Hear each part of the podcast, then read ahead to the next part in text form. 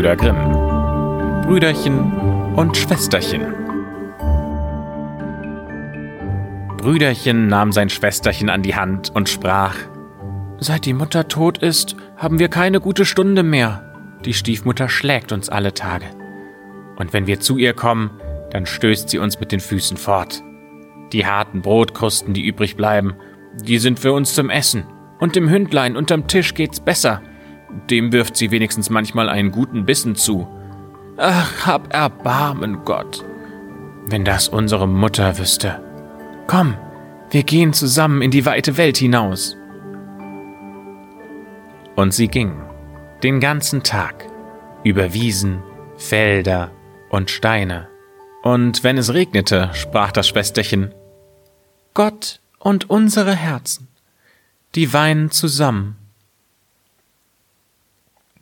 Abends kamen sie in einen großen Wald und waren so müde von Jammer, Hunger und dem langen Weg, dass sie sich in einen hohlen Baum setzten und einschliefen.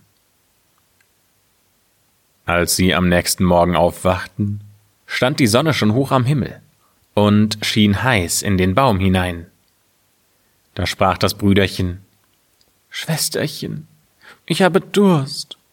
Wenn ich nur wüsste, wo ein Brünnlein steht, ich würde hingehen und einmal trinken. Mir ist fast so, als höre ich eins rauschen. Brüderchen stand auf, nahm Schwesterchen an der Hand, und sie wollten das Brünnlein suchen. Die böse Stiefmutter aber war eine Hexe, und sie hatte sehr wohl gesehen, wie die beiden Kinder fortgegangen waren, und war ihnen nachgeschlichen, heimlich, wie eben Hexen schleichen. Und sie hatte alle Brunnen im Wald verwünscht. Und als die beiden Kinder nun ein Brünnlein fanden, das so glitzerig über die Steine sprang, da wollte das Brüderchen daraus trinken. Das Schwesterchen aber hörte, wie es im Rauschen sprach Wer aus mir trinkt, der wird ein Tiger. Wer aus mir trinkt, der wird ein Tiger. Da rief das Schwesterchen Ich bitte dich, Brüderlein, trink nicht, sonst wirst du ein wildes Tier und zerreißt mich. Das Brüderchen trank nicht, obwohl es gleich so großen Durst hatte, und sprach Na gut, dann will ich warten bis zur nächsten Quelle. Und als sie zum zweiten Brunnen kam, da hörte das Schwesterchen, wie auch dieses sprach Wer aus mir trinkt, wird ein Wolf. Wer aus mir trinkt, wird ein Wolf. Da rief das Schwesterchen Brüderchen, ich bitte dich, trink nicht, sonst wirst du ein Wolf und frisst mich. Und das Brüderchen trank nicht und sprach, Na gut, ich will warten, bis wir zur nächsten Quelle kommen, aber dann muss ich trinken. Da kannst du sagen, was du willst, mein Durst ist zu groß. Und als sie zum dritten Brünnlein kam, da hörte das Schwesterlein, wie das Brünnlein im Rauschen sprach, Wer aus mir trinkt, wird ein Reh. Wer aus mir trinkt, wird ein Reh. Und das Schwesterchen sprach, Ach, Brüderchen, ich bitte dich, trink nicht, sonst wirst du ein Reh und läufst mir fort. Aber das Brüderchen hatte sich schon vor dem Brünnlein niedergekniet, hinabgebeugt und von dem Wasser getrunken. Und als der erste Tropfen auf seine Lippen gekommen war, da lag er da als ein Rehkälbchen. Nun weinte das Schwesterchen über das arme, verwünschte Brüderchen. Und das Rehchen weinte auch, und es saß so traurig neben ihm. Da sprach das Mädchen endlich Sei still, liebes Rehchen, ich will dich nie wieder verlassen. Dann band es sein goldenes Strumpfband ab, tat es dem Rehchen um den Hals und rupfte Binsen, um daraus ein weiches Seil zu flechten. Daran band es das Tierchen und führte es weiter und ging immer tiefer in den Wald hinein. Und als sie lange, lange gegangen waren, da kamen sie endlich an ein kleines Haus. Und das Mädchen schaute hinein, und weil es leer war, so dachte es, hier können wir bleiben und wohnen. Da suchte es dem Rehchen Laub und Moos zu einem weichen Lager zusammen, und jeden Morgen ging es aus und sammelte Wurzeln, Beeren und Nüsse, und für das Rehchen brachte es zartes Gras mit. Das fraß es ihm aus der Hand, war vergnügt und spielte vor ihr herum. Und abends, wenn das Schwesterchen müde war und sein Gebet gesagt hatte, dann legte es seinen Kopf auf den Rücken des Rehkälbchens. Das war ihr Kissen, auf dem es sanft einschlief. Und hätte das Brüderchen nur seine menschliche Gestalt gehabt, es wäre ein herrliches Leben gewesen. Es trug sich aber zu, dass der König des Landes eine große Jagd in dem Wald hielt. Da schallten die Hörner, Hundegebell und das lustige Geschrei der Jäger durch die Bäume. Und das Rehlein hörte es und wäre gar zu gerne dabei gewesen. Ach, sprach es zu dem Schwesterchen, lass mich hinaus in die Jagd, ich kann's nicht länger mehr aushalten. Und bat so lange, bis das Schwesterchen einwilligte. Aber, sprach es zu ihm, komm mir ja abends wieder. Vor den wilden Jägern schließ ich mein Türlein. Und damit ich dich erkenne, so klopf und sprich, mein Schwesterlein, lass mich herein. Und wenn du nicht so sprichst, dann mach ich mein Türlein auch nicht auf. Nun sprang das Rehchen hinaus, und ihm war so wohl und so lustig in der freien Luft. Der König und der Jäger sahen das schöne Tier und setzten ihm nach, aber sie konnten es nicht einholen und wenn sie meinten, sie hätten es gerade sicher gefangen, da sprang es über das Gebüsch hinweg und war verschwunden. Abends, als es dunkel war, lief es zu dem Häuschen, klopfte und sprach Mein Schwesterchen, lass mich herein. Da wurde ihm die kleine Tür aufgetan. Es sprang hinein und ruhte sich die ganze Nacht auf seinem weichen Lager aus. Am nächsten Morgen ging die Jagd von neuem los, und als das Rehlein das Hifthorn hörte und das Ho, Ho der Jäger, da hatte es keine Ruhe und sprach Schwesterchen, mach mir auf, ich muss hinaus. Und das Schwesterchen öffnete ihm die Türe und sprach Aber zum Abend musst du wieder da sein und dein Sprüchlein sagen. Als der König und seine Jäger das Rehlein mit dem goldenen Halsband wieder sahen, da jagten sie ihm alle nach, aber es war ihnen zu schnell und zu flink. Das dauerte den ganzen Tag, aber abends hatten es die Jäger endlich umzingelt. Und einer verwundete es ein wenig am Fuß, so dass es hinken musste und langsam fortlief. Da schlich ihm ein Jäger nach bis zu dem Häuschen und hörte, wie es rief Mein Schwesterlein, lass mich herein. Und sah, dass die Tür auf einmal aufgemacht wurde und als das Reh drin war, wieder zugeschlossen wurde. Der Jäger merkte sich das alles sehr genau, ging zum König und erzählte ihm, was er gesehen und gehört hatte. Da sprach der König Morgen soll noch einmal gejagt werden. Das Schwesterchen aber erschrak gewaltig, als es sah, dass sein Rehkälbchen verwundet war. Es wusch ihm das Blut ab, legte Kräuter auf und sprach Geh in dein Lager, liebes Rehchen, so dass du wieder gesund wirst. Die Wunde war aber so klein, dass das Rehchen am nächsten Morgen nichts mehr davon spürte. Und als es wieder die Jagdlust draußen hörte, da sprach es Ich kann's nicht aushalten. Ich muss dabei sein. So schnell soll mich keiner kriegen. Das Schwesterchen aber weinte und sprach Nun, sie werden dich töten. Ich bin hier alleine im Wald und bin verlassen von der ganzen Welt. Ich lass dich nicht heraus.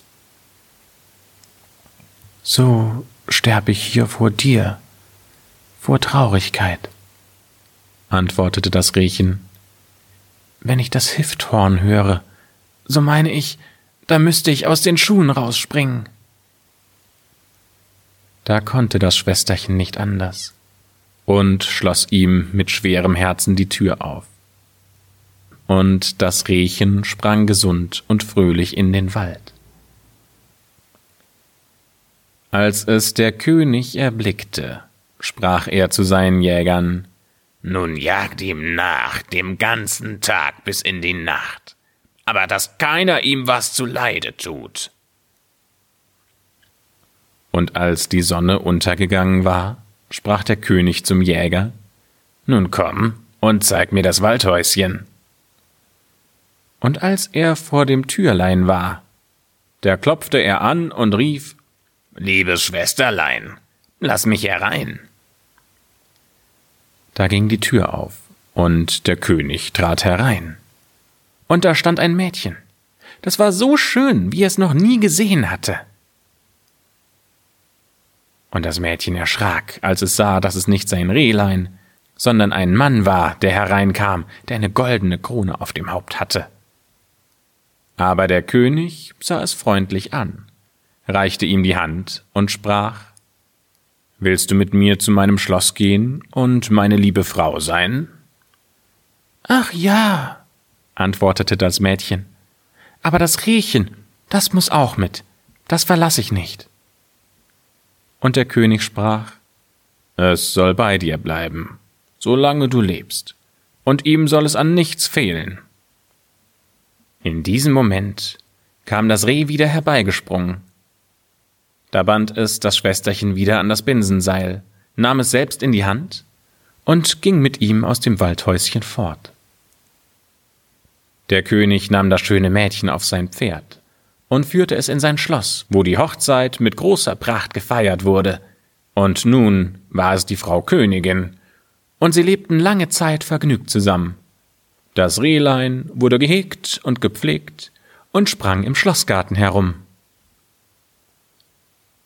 Die böse Stiefmutter aber, wegen der die Kinder in die Welt hinausgegangen waren, die meinte nichts anderes, als Schwesterchen wäre von den wilden Tieren im Wald zerrissen worden und Brüderchen als ein Rehkalb von den Jägern totgeschossen. Und als sie nun hörte, dass sie so glücklich waren und es ihnen so gut ging, da wurden Neid und Missgunst in ihrem Herzen rege und ließen ihr keine Ruhe, und sie hatte keinen anderen Gedanken, als wie sie die beiden doch noch ins Unglück stürzen könnte. Ihre leibliche Tochter, die hässlich war wie die Nacht und nur ein Auge hatte, die machte ihr Vorwürfe und sprach Eine Königin zu werden, das Glück hätte mir gebührt. Ach, nun sei nun still, sagte die Alte, und sprach sie zufrieden Wenn's Zeit ist, dann will ich schon bei der Hand sein. Und als nun die Zeit herangerückt war, und die Königin ein schönes Knäblein zur Welt gebracht hatte, und der König gerade auf der Jagd war, da nahm die Hexe die Gestalt der Kammerfrau an, trat in die Stube, wo die Königin lag, und sprach zu der Kranken Kommt, das Bad ist fertig. Das wird euch wohltun und frische Kräfte geben. Na los, bevor es kalt wird. Ihre Tochter war auch bei der Hand. Sie trugen die schwache Königin in die Badstube und legten sie in die Wanne. Dann schlossen sie die Tür ab und liefen davon. In der Badewanne aber hatten sie ein rechtes Höllenfeuer angemacht, so dass die schöne junge Königin bald ersticken musste. Als das vollbracht war, nahm die Alte ihre Tochter, setzte ihr eine Haube auf und legte sie ins Bett der Königin. Sie gab ihr auch die Gestalt und das Aussehen der Königin, nur das verlorene Auge, das konnte sie ihr nicht wiedergeben. Damit es aber der König nicht merkte, musste sie sich auf die Seite legen, wo sie kein Auge hatte. Und am Abend, als er heimkam und hörte, dass ihm ein Söhnlein geboren wurde, da freute er sich herzlich und wollte ans Bett seiner lieben Frau, um zu sehen, was sie macht. Da rief die Alte geschwind Beileibe, lass die Vorhänge zu. Die Königin darf noch nicht ins Licht sehen und muss Ruhe haben. Der König ging zurück und wusste nicht, dass er eine falsche Königin im Bett hatte. Als es aber Mitternacht war und alles schlief, da sah die Kinderfrau, die in der Kinderstube neben der Wiege saß und alleine noch wachte, wie die Tür aufging und die wahre Königin hereintrat. Sie nahm das Kind aus der Wiege, legte es in ihren Arm und gab ihm zu trinken. Dann schüttelte sie ihm sein Kisschen, legte es wieder hinein und deckte es mit dem Deckbettchen zu. Sie vergaß aber auch nicht das Riechen, ging in die Ecke, wo es lag, und streichelte ihm über den Rücken. Daraufhin ging sie ganz stillschweigend wieder zur Tür hinaus. Und die Kinderfrau fragte am nächsten Morgen die Wächter, ob jemand während der Nacht ins Schloss gegangen wäre. Aber die Wächter antworteten Nein, wir haben niemanden gesehen. In dieser Form kam sie viele Nächte und sprach niemals ein einziges Wort dabei. Die Kinderfrau sah sie jedes Mal, aber sie traute sich nicht, jemandem etwas davon zu sagen.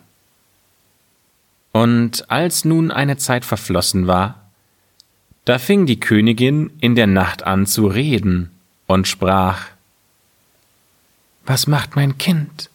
Was macht mein Reh? Nun komm ich noch zweimal und dann nie mehr.